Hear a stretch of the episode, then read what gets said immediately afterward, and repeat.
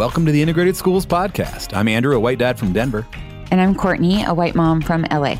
Episode 7 Vicky and the Saviors. We're joined by Vicky, a Mexican mom from LA who has witnessed uh, an influx of privilege in her school. Um, it's actually the same school she went to. This conversation with Vicky is really fascinating. Um, she agreed to talk to us uh, but also was a little hesitant or felt a little hesitant calling out some of the things that she shared. I guess, you know, it's one thing to have these conversations on the ground and in a moment, but it's something else to be recorded and then blasted out into the ether. Totally. Right. Yeah. but I'm really grateful that she did. You know, this isn't her work. This isn't the work of any parent of color, right? To help white and or privileged families show up in positive ways. But these are the exact kinds of conversations that can help us white people get there. So yeah, mm. a billion thanks to Vicky. It's like super important to hear from Vicky. I think it really it helped me hear things in a different way. Yeah, you know things I I might not have thought twice about, and all of a sudden I hear them coming out of Vicky's mouth. It's like, oh wow, yeah. Now I, now i hear how that could sound. And yeah. I you know i mean i hear people saying i'm sure that's not how the person meant it. Like why are you assuming assuming those people have bad intentions? Why can't vicky just give these people the benefit of the doubt? But you know the truth is we white people don't get the benefit of the doubt because we haven't earned it. Yeah. showing up doesn't mean that you've built trust or that you've earned the benefit of the doubt. Yeah, I mean, I think like as white people, we seem to expect to get this benefit of the doubt. You know, it historically been available to us, right? Mm-hmm. We walk in and assume that we'll be treated with a kind of shared goodwill. And so having to build that trust from the start can actually feel like unwelcomingness. I mean, yeah, I guess I, I don't think it's it's about welcomingness, right? It's yeah, we have to prove ourselves trustworthy because in the end, our, our intent isn't nearly as important as our impact. And definitely, no question, you have to have good intentions, but that's not how we build trust. We build trust through our actions, through our behaviors. And if those actions aren't considering the actual impact, the actual effects that they're having on the communities we're trying to be a part of, I don't see how we ever build trust. Yeah impact matters more than intent indeed right? The road to hell as it were. Yes. And i think like the cumulative effects of these heaps of good intentions without clear understanding of the impacts that we can you know impart are vast right? So mm. as we step into global majority schools we're bringing all of that with us. And we seem to kind of expect parents of color to ignore all of the experiences they've had both historically and personally. Yeah, right. We right. We can't expect to be seen as separate from that history. Yeah, I'm really grateful that Vicky was willing to remind us of that. So, you know, Courtney, there was one other thing that this this conversation really made me think about. Do you know how to put your phone on silent? You know, uh, I don't actually. I, I see that the dings are really problematic. I see. This is this is a scrappy podcast, Andrew. Lots of dings in this one. All right, let, let's hear from Vicky.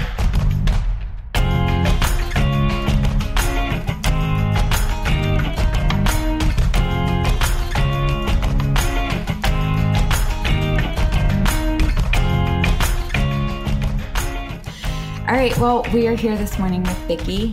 Thank you. I'm a mother of four children. I live in Los Angeles. I like to identify myself as Mexican, even though I am now a naturalized citizen. Let's be clear about that. Don't try to call ICE on me. um, I grew up in Los Angeles since the age of six when my parents brought me in the same community 20 something years now. I'm lying, 30 something years. I like to be younger. I actually am. Um, my husband grew up here in the same community. And so I have to take credit for saying that I refuse to leave this community, even though my husband tries to take me away from um, this neighborhood. But even though there's a lot of white people now and gentrification happening and has been happening for a while, I refuse to leave. How old are your kids? So I have a 13 year old, 11 year old, a nine year old, and a six year old. All boys. All boys. Yes. And and the schools that they go to, what do those schools look like? What did they look like when your 13 year old started? What do they look like now? Um, so I could talk about what they looked like when I went there as a student because I went to these same schools. Um, oh yeah. The racial breakdown then was like 98% Latino. Uh, my oldest started kindergarten. There was an eighth of the school that was non-Latino, if that. Now we've moved up, so now we have more non-Latino.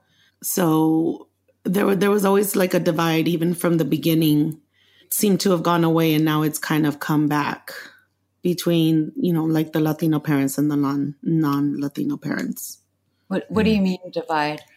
I think from the beginning there was parents that were coming in were like I know better because you know I'm white and I know what maybe I'm educated and I think we should do things this way as opposed to however you've been doing it for the longest time. And so that kind of went away for a little bit. It was like everybody learned to coexist and then we have another round of parents that came in again with the I know better or pobrecito, you know, poor you, let me help you and save mm. you.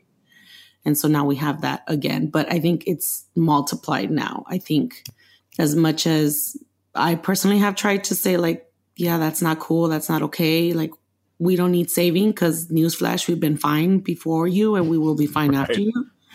Um, right. It continues. And how do you see the the saviorism playing out? Like, what does that mean to you? I'm very outspoken and I'm very involved in the community and, in particular, my children's school.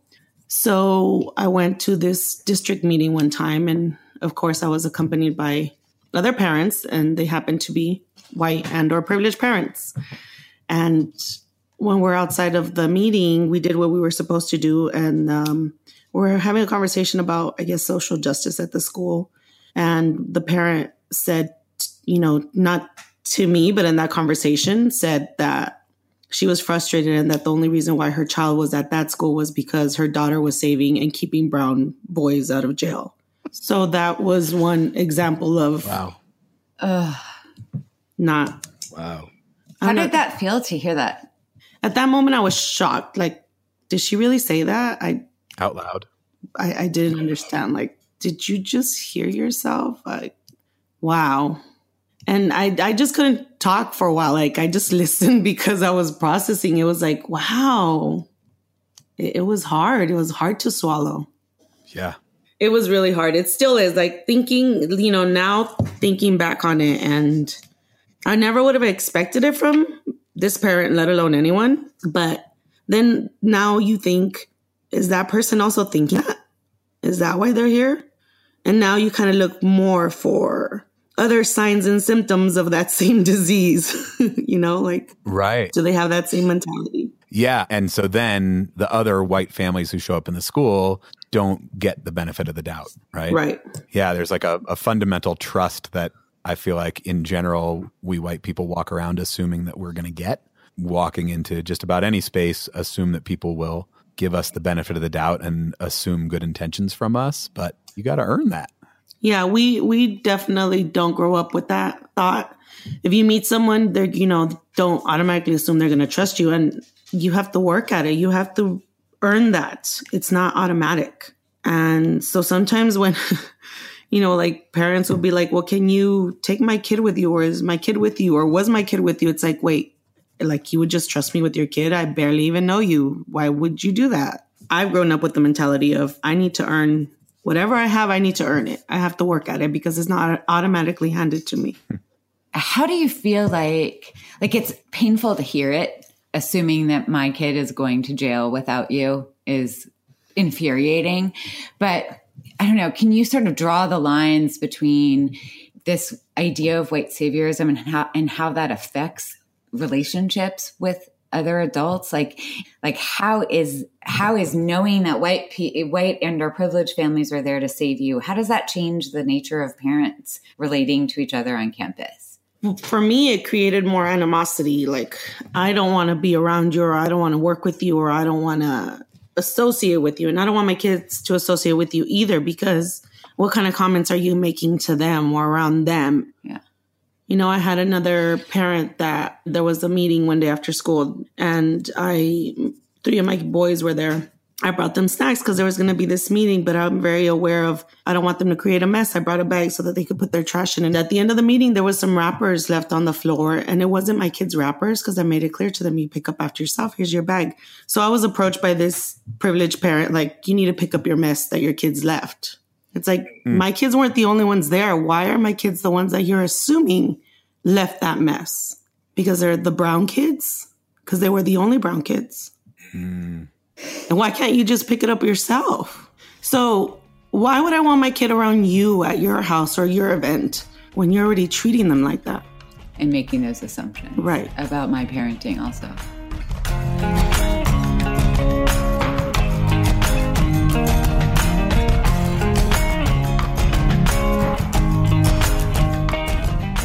There are plenty of people not doing it right, figuring out how to build community or build trusting relationships. What does that look like? What's the difference between people who are doing it better? I think being thoughtful about the process. So if there's a day that goes by and you did something and you sit back and you think, did I do the right thing? Or they said something, or why did they say something? And you reflect on whatever that was and change from there or make sure it doesn't happen again, then I think that makes a difference. But I think some people just don't like they're in this path where their way is the right way and and, and they're gonna stick to it. So earlier this year, um, I was part of the PTA at my children's school. I still am, but I'm no longer a board member after nine years. We had this fundraiser many years ago because our library is super old. It's also like underground basement style, so a lot of the books had mold and so we raised a lot of money to rebuild this this library, you know, revamp it, bring in new books. We had we held many fundraisers, we had many ideas, we spoke over what was going to happen so many times. The president at the time came across a, a grant from this company that would come in and bring 1300 new titles and they would paint murals and they would provide some furniture and stuff like that. So that was great on top of what we had budgeted, right? So we applied for this grant, we got it. And we started thinking of what things would be coming up on the wall. Like I said, this was over a year in the making. So came the day when they're coming to paint and bring the books. And, you know, we have at least 60 volunteers. Murals are being painted. And there's this one mural that was decided and specifically by the principal because he thought it was like a nurturing book. It was The Giving Tree. He picked this book because he, he thought that relationship was like of a mother and child on the other hand, I thought it was this little white kid taking advantage of a brown tree and milking it for all it's got time and time again. Mm. And the brown tree just kept giving and giving and giving. Mm. This is not a book I own and I never read to my kids because I really didn't care for it. I didn't think that was a good example for, for me and my kids.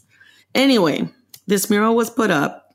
This character is non-color, right? It's it's just a sketch a parent decided there wasn't enough color in all the other murals. And mind you, there was a whole wall. I don't know how big the wall is, but in the hallway of a Frida Kahlo, it was just her face. And so the parent decided that this little boy in the giving tree, she was going to paint brown because that would bring more diversity to the murals that were being painted. But this parent had not been to any meetings or had not had any input before, had not even asked those of us that were running this event, painted over it. Yeah, she brown faced a literary character because that was really going to change the outcome of the book. I mean, I, uh, ironic. That the that story sort of perfectly captures so much, I think, because I mean, I can just imagine that person feeling like, oh man, here I am volunteering at this poor school that needs my help.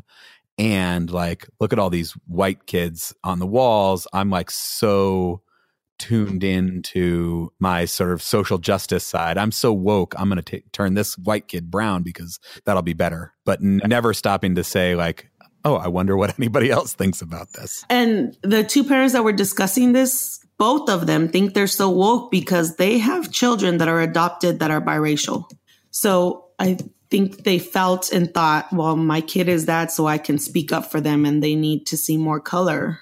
Not considering what many of us, the time that we'd put into it. That was infuriating. When I was made aware of it and I processed it more, I decided to say something, even though I was told that or, or warned that maybe I shouldn't because my child might be paying the consequences for me speaking up. Because that parent that actually did paint it, her child is in my son's class. Mm. And and that class has a lot of privilege so I thought about it and I decided at that point it wasn't worth staying quiet because I already felt like there was um, some some things that he was already paying the price for because I had been speaking up, I have been saying things. So I said something and interestingly enough, the the way I said it was on an email because from the same group of people, they created this equity.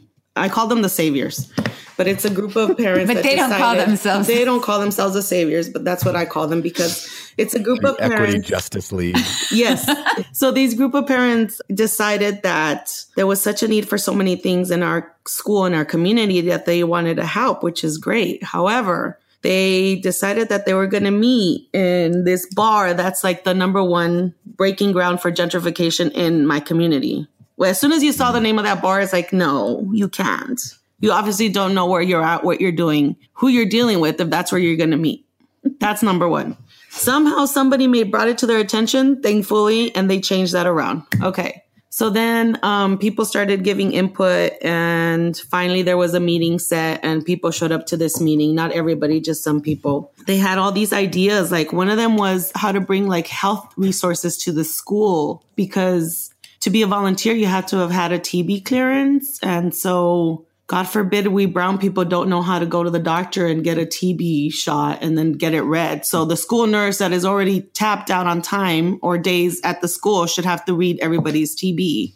Again, this is not a new thing for LAUSD. We've been doing this for a while. We know where the free clinic is to get TBs. How about just provide that information?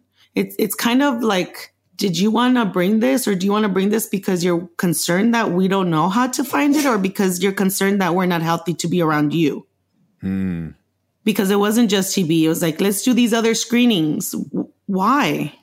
Have you asked what people in the school want or have you decided what people in the school need? Right. Exactly. We can always use resources. Absolutely. But how about there's a clinic that I used to go to when I was a child here I just thought the whole thing was wrong. That well, that was one of the things. Oh, and then there was a thing of of like dressing people better. So like they suggested hand me downs, like gently used clothes that you know we no longer needed or wanted, and putting them in boxes and donating them to those needed needy kids because you know they need to dress better.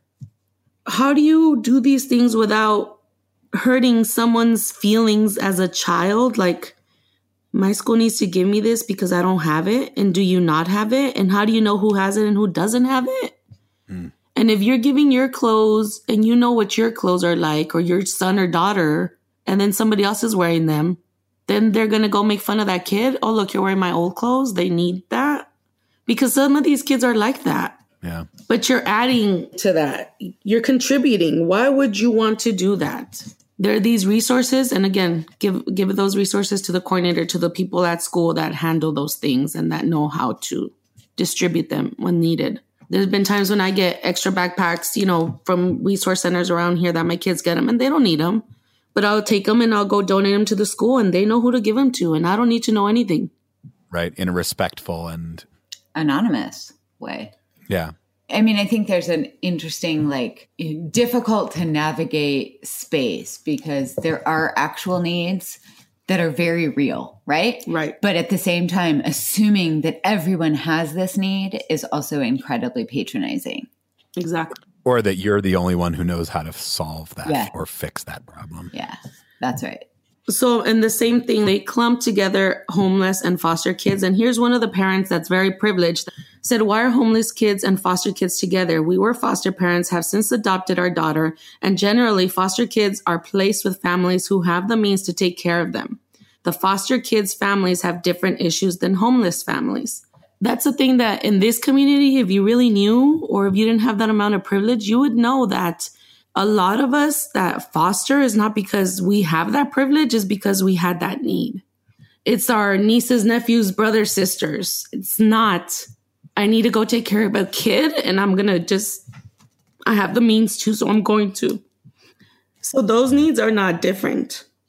In this community, they could be the same. Yeah.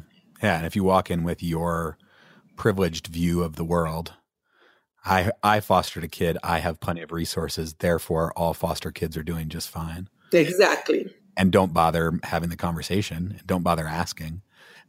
Some of it to me seems like the the root of the problem is in the. We talked about this a little bit on I think the Hagerman episode three podcast, we talk about social capital in a very white centric way that, you know, people with privilege, white people with money have political connections. We talk about that in, in like terms of what social capital means. Yeah. We don't ever talk about the social capital that an existing community has. If you walk into a community that exists, there are plenty of people in that community who know about that community, who know what people in that community need, who know where the resources are. And it's not like the community is uh, falling apart. And so there clearly are people in those communities who know how the community functions.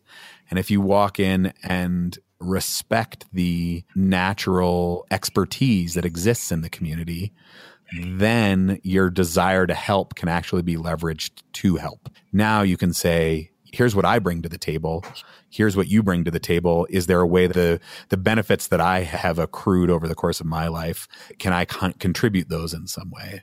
And if you show up and you say, listen, I know how to fix everything here, then not only do you end up not fixing the problems that actually need to be fixed, but you also end up alienating the people who you, in theory, want to help in the first place. Exactly. And and I feel like for that situation, you know, that parent was defining the problem in a way that was not real, right? Like foster kids look like this, foster families look like this, homeless kids are like this. Exactly. And that parent didn't know that there might be other foster situations because it was just defined in this very narrow, kind of myopic way because they had been a foster parent, so therefore could speak to all foster situations.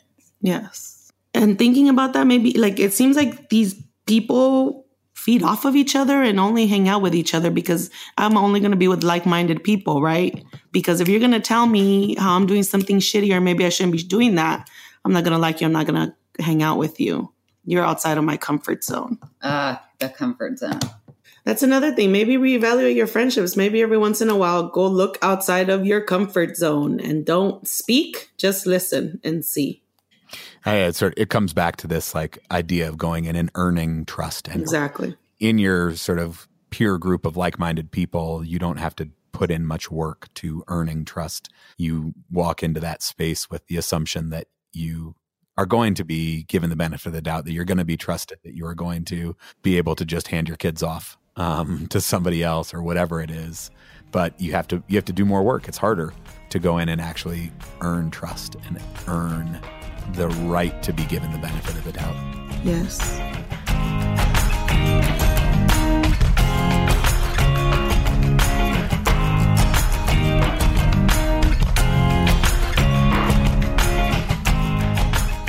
Because some of these parents spend all day at school. Like, I want to save you, but I want to hoard all the resources for my kid.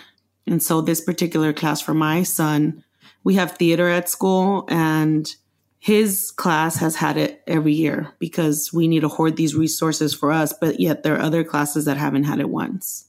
And these resources should be for every child at the school.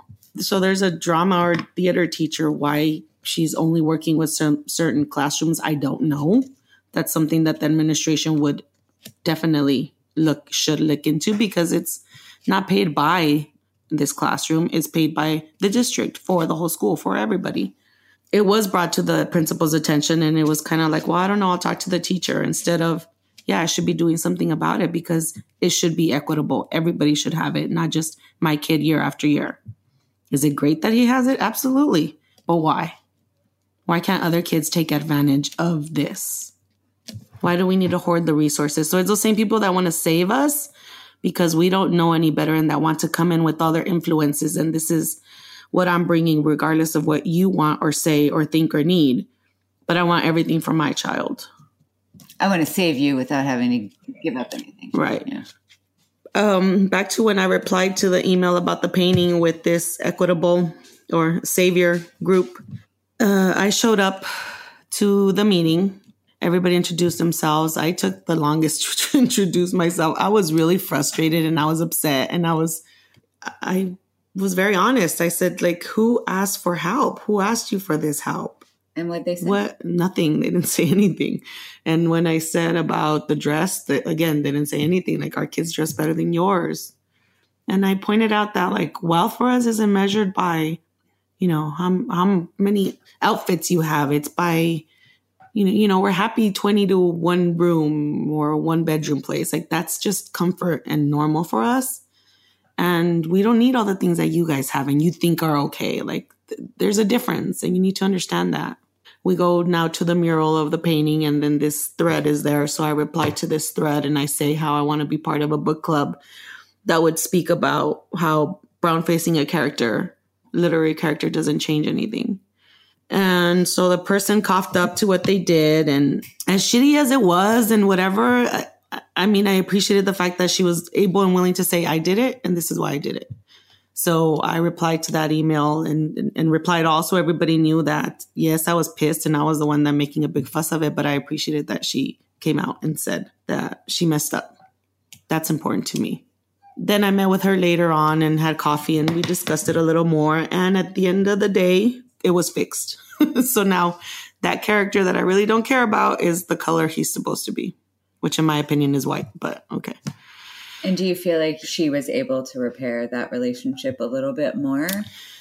I think there was uh, an attempt to, and you maybe deep down they want to, but they still continue to do these things that like trying to save me and my kind and so it's not, it's, you know, again, it's not standing there and looking at what you've done and what you continue to do and not doing that. You know, it continues to happen. I made the kid white again, so I'm I'm back to being woke. Exactly. I think what's what's interesting and in it's certainly something that I've struggled with a lot. I get all the words that you're saying, right? Like I understand the thing. I just don't know how to apply it to the moment that I'm in, right? Like, I don't want to be a white savior. Got it. But I didn't realize that that applied to painting the mural or having a meeting at, you know, hipster bar gentrification central or, you know, like it, it's about applying these ideas in these like micro moments of decision making that I think is really hard. Right. For people who you know, are white and have privilege and are learning things. right. Right. I mean, to, to me, it seems like the only way you get any better at that is through relationships. Yeah. Right. I mean, like, I feel like, Vicky, hearing you say these things, it's immediately clear what the problem is with them. But if I say them to myself in my head, sort of without you in mind, it's like, oh yeah, maybe that isn't such a bad idea, mm. you know. And so it seems it seems like the only way you do a, a moderately better job of it is if when you have these ideas, when you start thinking about how you want to contribute, how you want to participate, is you've got to have some relationship with somebody who's not like you. You have to build some trust. You have to have some some ability to hear what you're thinking through the mind of somebody who's not like you. And that, I mean, that seems to me like where the real work is. And that's why I feel like the hope in integrated schools is in the generational work of it, because it's really hard for somebody to do that who's never had a meaningful relationship with somebody who's different from them. It's much easier for my kids to do. It'll be easier for their kids to do, kind of thing. Right.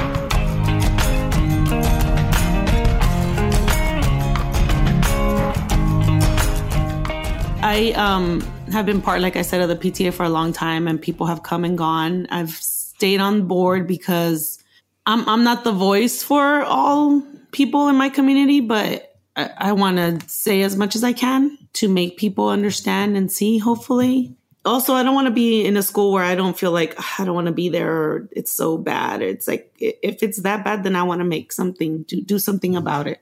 And it's not a bad school. I'm just saying that's my mentality, and that's why I get involved with things. Mm-hmm. So everybody has been different throughout the years and at first maybe i don't get along with people and i don't understand them and you know they're white and i they grew up differently than i did in different parts of the united states than i did. But throughout the years you get to know these people and you realize that you can be friends and despite of what color race gender you have things in common or you don't and you can be okay. The first time i met this one parent that i thought was on crack because she just moved too fast and jittered and but then I realized that wasn't true. it's just her crazy metabolism.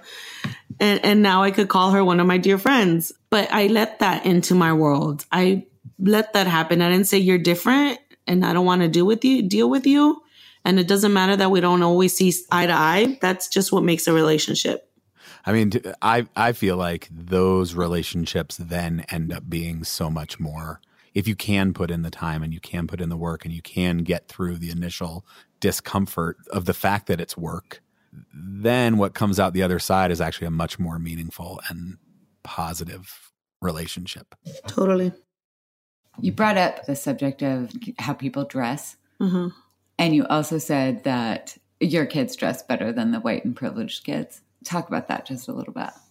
I don't know. From what I've seen, is that they let their kids dress themselves and they don't want to, is it kill their their ego or self-esteem so whatever they decide to wear they let them like if they want to brush their hair go for it if not oh well i was brought up very differently it's like you know when you go to the doctors when you go to school you have to dress in, in a manner that shows how you're going to treat that and so you're going to respect like you're going to respect the doctor you're going to respect the courthouse and you're going to respect education and so you take the time to do your hair and to wear nice decent clothes one point when my kids started i used to iron their t-shirts because they couldn't go with wrinkled t-shirts to school. That was just not okay. and then some of these kids would roll out of their cars in literally their pajamas with bedhead and it was hard. it was hard for me to not to not go grab a brush and brush some kids' hair. It really was. to protect their fragile creativity. Exactly. Exactly. Yeah. I don't know. Something like that. But what I think is super fascinating about this also is the privilege of being able to send your kid, white, however, yeah. Yeah, because my white kid, kid can show up with toothpaste on her shirt and nobody's going to think that she doesn't belong in the Eagle Readers group. Exactly. Mm-hmm. Yeah. Because they're already there, they already have it. But my kid has to prove that they're going to be respectful and that they should have a spot and they're going to earn it and get that same respect. And ironing the t shirts is one way to get there, but I don't have to exactly. as a white parent. And so then, like, the donation of clothes just takes on this whole other disgusting, ironic sort of twist. Right. Because you're like, of all people, I don't want your dirty ass pajamas. yeah. Again, like, I don't know how anybody thought like this was a good idea. It's it's a roadmap of how I can save you. It's sad and infuriating at the same time. Like, what if the tables were turned? What if you were to see a, a spreadsheet that said how to dress your kids, how to not raise them to be dinosaurs, how to clean your house, or the the Mexican mom guide to how to deal with the white the white people. White people. How to save the white yeah. people. How to fix the white people. Yeah. For, first of all, first of all, brush your kid's hair. Yes. Please brush your kid's hair. Let or cut it. Buzz cut. and and discipline, like how to discipline your kids. Like your kid is special. Yes, all kids are. But guess what? Sometimes they're just kids and sometimes they're little assholes. Like that's the reality. And so sometimes you need to tell them no, and that's okay. Mm-hmm. It's not going to kill them. They'll get over it. I mean, I, I would argue it's the only thing that's going to keep them from ruining their own lives forever. Yeah, that might actually keep right. them out of jail. Right. That's, yeah. Having your white kid in your brown boys class might keep the white kid out of jail because they might see some form of parenting that involves some rules and boundaries. Exactly. Do you find that to be an issue? What like privilege it, and white people not know giving their kids boundaries, or yeah, uh, yes, absolutely.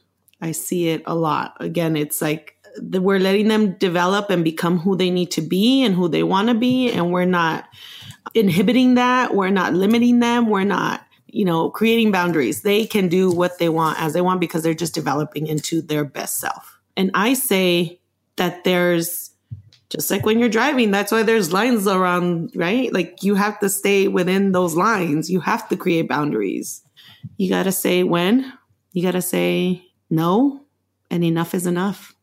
My oldest is very fabulous and he loves cheer. He does cheer and he loves it. Like this is his world. And last year he had someone on his squad that just didn't care very much about it. And, you know, they're middle school. That's an understandable, but he wants to be focused and organized and he wants to make that the best he can.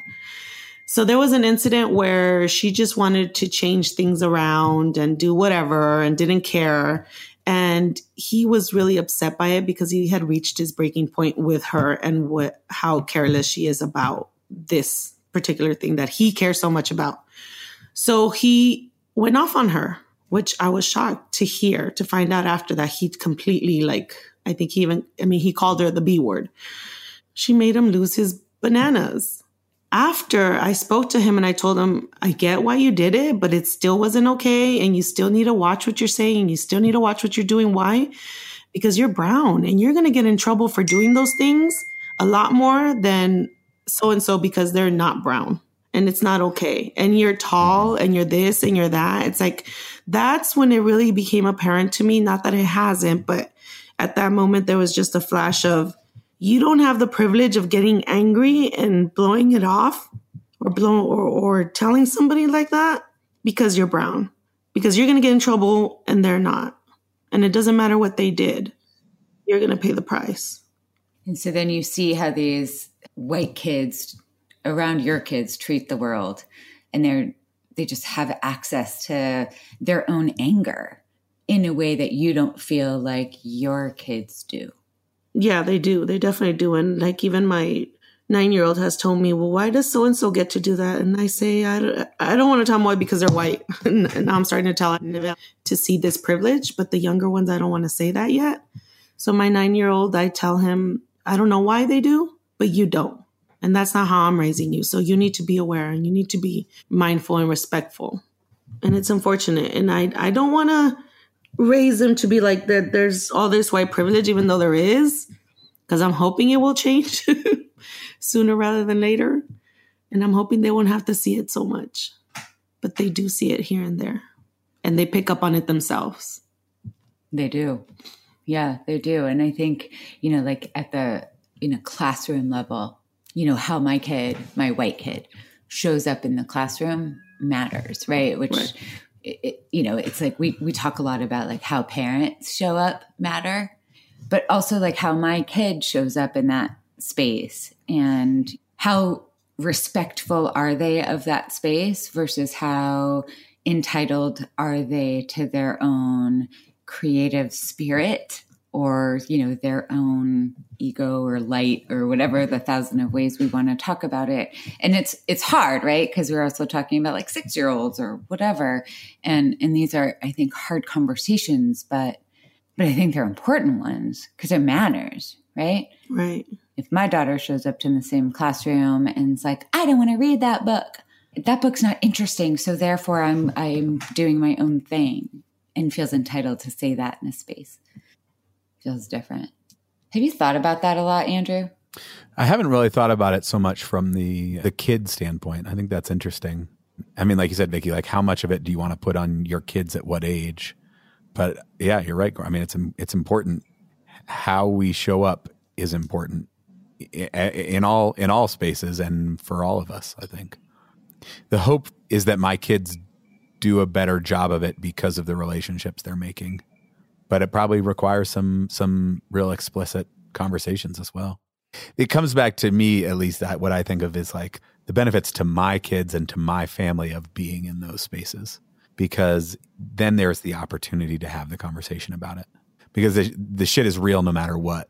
But the sooner my kids can talk about it in a meaningful way, the sooner we have the opportunity to engage with these topics, the more likely they are to see how it appears in their broader lives as they get older. And I'm just going to say also, it's not about these topics, it's about my friends. You know, it's like about people we care about. Right. You know, it's not yeah. like the topic of racism and we have used this board book to illustrate. And I think those are important. And I don't mean to, to minimize the value of doing that work and having those conversations. But when you're actually talking about a kid that you love and know and a family or, you know, whatever, it, it's a whole different relationship to the quote topic.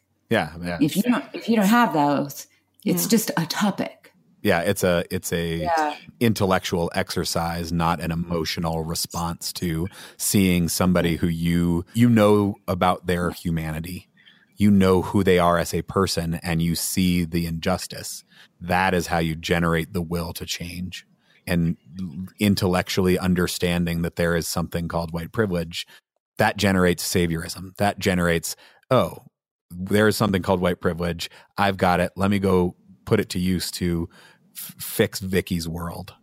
Because clearly her world must be a mess because she is not white like me. So I know how to fix it for her.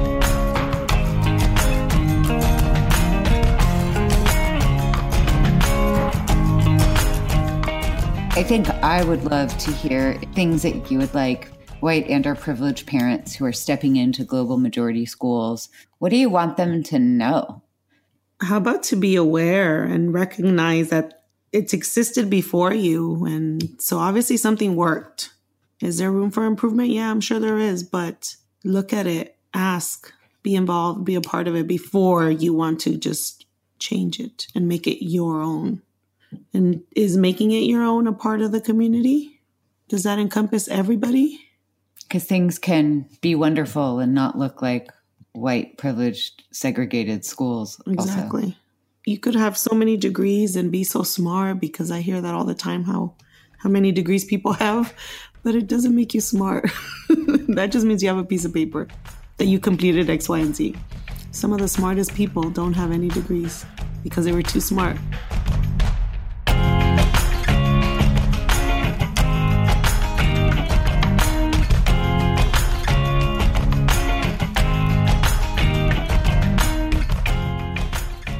So I have to say, Courtney, I would have never thought of The Giving Tree as a book about race. I've read that book like a million times, and it, it like that never occurred to me. And I guess that's a privilege. right.